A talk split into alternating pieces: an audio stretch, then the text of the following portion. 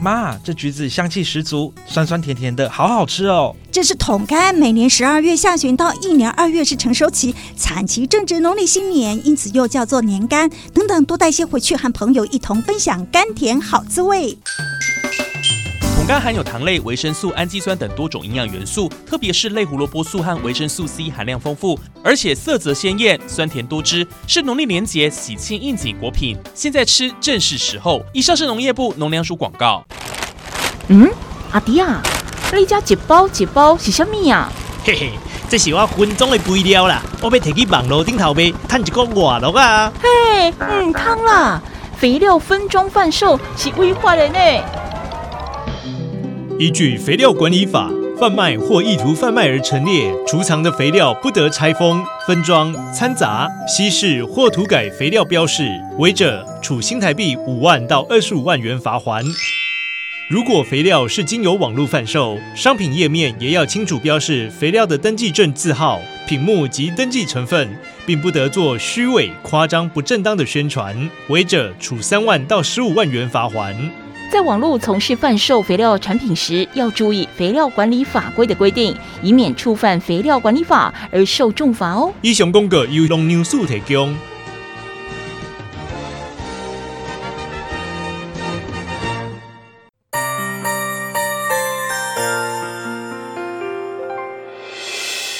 伤心的时候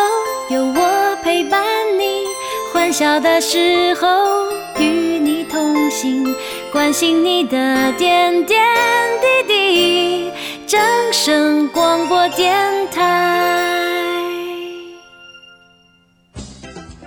宝岛的旋律是一首唱不完的歌曲，歌声节奏里有我有你。宝岛美乐地，生活好 easy，乐活最 happy。正声广播公司台中台制作，欢迎收听《宝岛美乐地》。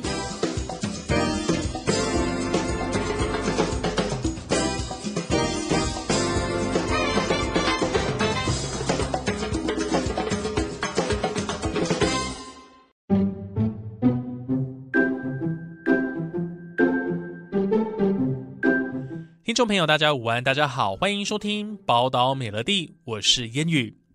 全球 AI 浪潮来袭，各行各业都导入了 AI 的技术，创造更多的创新应用跟商业价值。好，那我们今天的节目当中，也要来跟大家分享一个 AI 的应用，应用在哪里呢？图书馆哦，国立公共资讯图书馆，也就是国资图，运用智慧科技，以真人馆员的形象生成为虚拟的智慧馆员。加上真人声音的合成技术，打造亲切又知性的数位馆员分身。那么他们日前呢就举办了 AI 智慧馆员的发布会，来展示初步成果。那这是全台湾第一个运用生成式 AI 技术所开发的智慧虚拟馆员，让智慧科技辅助图书馆的实务工作，让国资图在服务读者时不止 work smart，更 work intelligence。好，这个算是全国首创啊！哈，AI 智慧馆员就在国立公共资讯图书馆。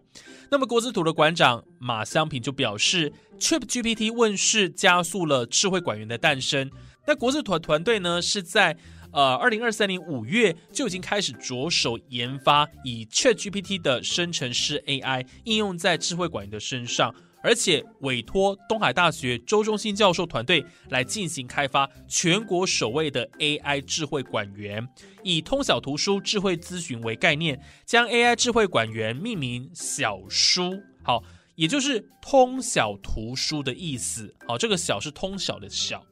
运用呢快速发展的生成式 AI 技术，结合 Digital Twin。数位分身的概念，让真实馆员化身为虚拟 AI 智慧馆员，提供读者服务咨询跟馆藏的书籍推荐服务。那读者呢，可以询问图书馆相关的服务资讯，或请 AI 智慧馆员推荐适合的书籍，甚至呢，像朋友一样跟 AI 智慧馆员聊天，扩增民众使用图书馆的多元阅读体验，提升咨询服务的品质跟效能，也带领图书馆服务迈向另一个里程碑。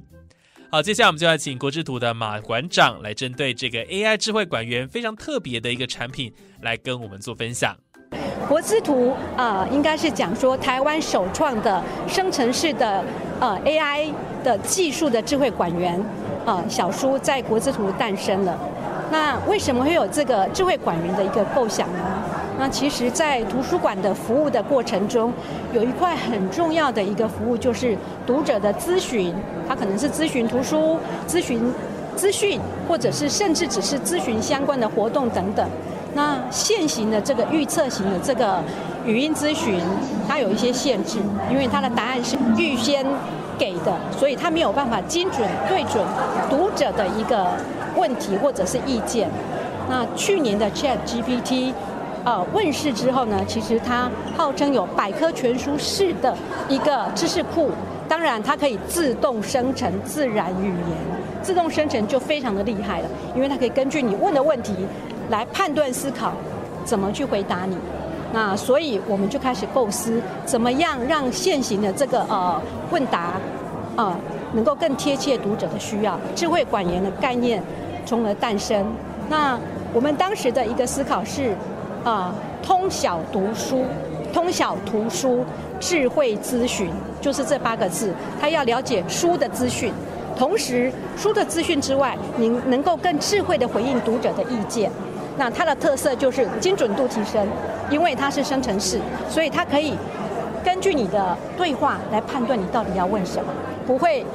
有时候会鬼打墙。你可能是问 A，他答 B；问 B，他还是答 B，等等，他可以判断，就是精准度提升。再来个别化，你问的问题。跟他问的问题，他的回答是不一样的，因为你问的问题，你可能是需要什么样的回答，所以个别化，读者会觉得，哎，这个是专属为我服务的馆员。再来就是体验感，现在的读者啊，需求越来越大，他需要到图书馆需要很多的体验感。我不要跟真人说话，我要跟虚拟人说话。虚拟人他还能聊天，因为除了图书的资讯，他还能够跟你聊天，聊天气，聊歌剧，聊音乐，还可以聊他个人，因为他个人有个人设。哦，还有聊，可能聊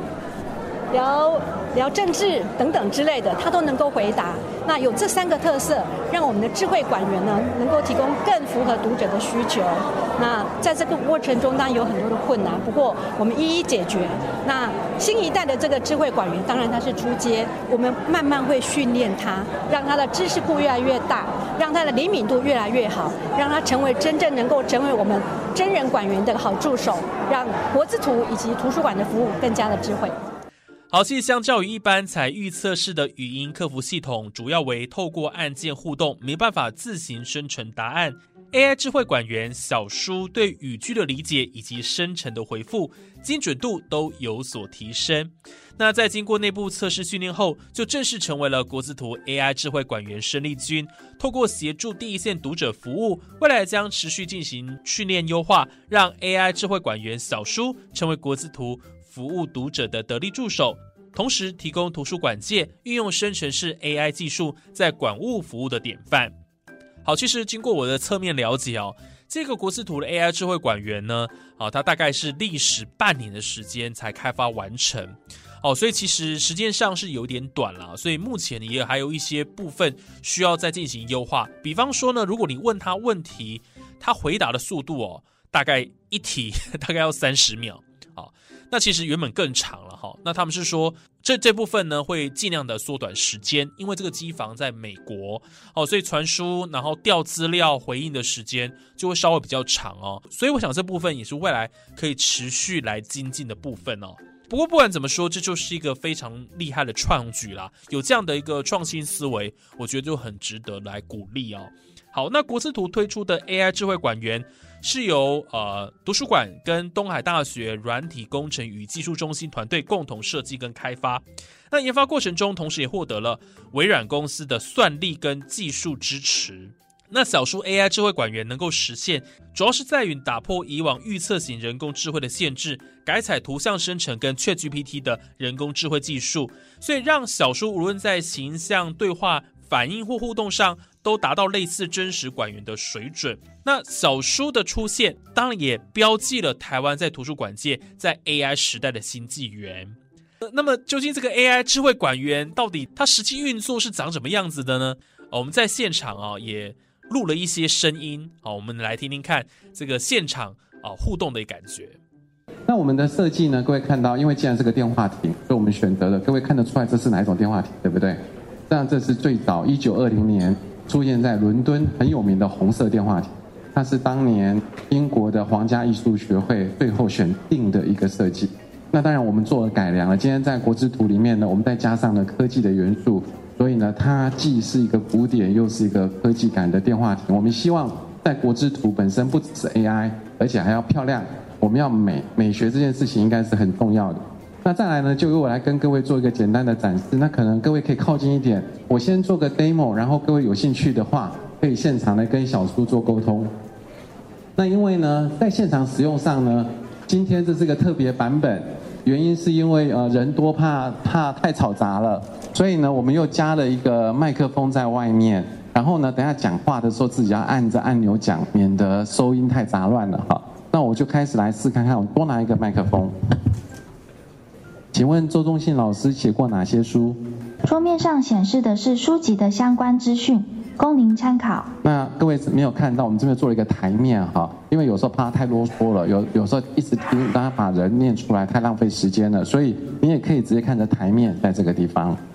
好，其实这个国立公共资讯图书馆呢，刚过这个建馆百年。那虽然有百年的资历，可是，在面对快速发展的智慧科技时代，还是要积极的寻求创新，透过科技提供更便捷、智慧的阅读服务。所以这次的发布会，除了正式亮相 AI 智慧馆员，另外一个大亮点就是国字图跟东海大学签署合作备忘录，也就是 MOU 啊。那国字图呢，拥有国立级数位资讯阅读资源，那东海大学则具备了丰厚的教学资源跟研究能量。期待未来呢，双方在人才、技术跟资源上相互交流支援。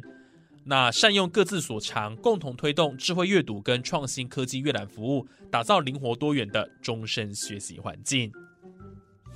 好，以上就是跟大家分享这个 AI 智慧管员哦，真的非常的特别哦，而且这个现场，而且这个小书，也就是智慧管员他的这个昵称啊，他跟真实的管员哦，长得真的还蛮像的，如出一辙啊！现在的科技真的太发达了，做得非常像哦，很厉害。好，那我们这集的宝岛美乐蒂就进行到这边，非常感谢听众朋友的收听，我们下次见喽，拜拜。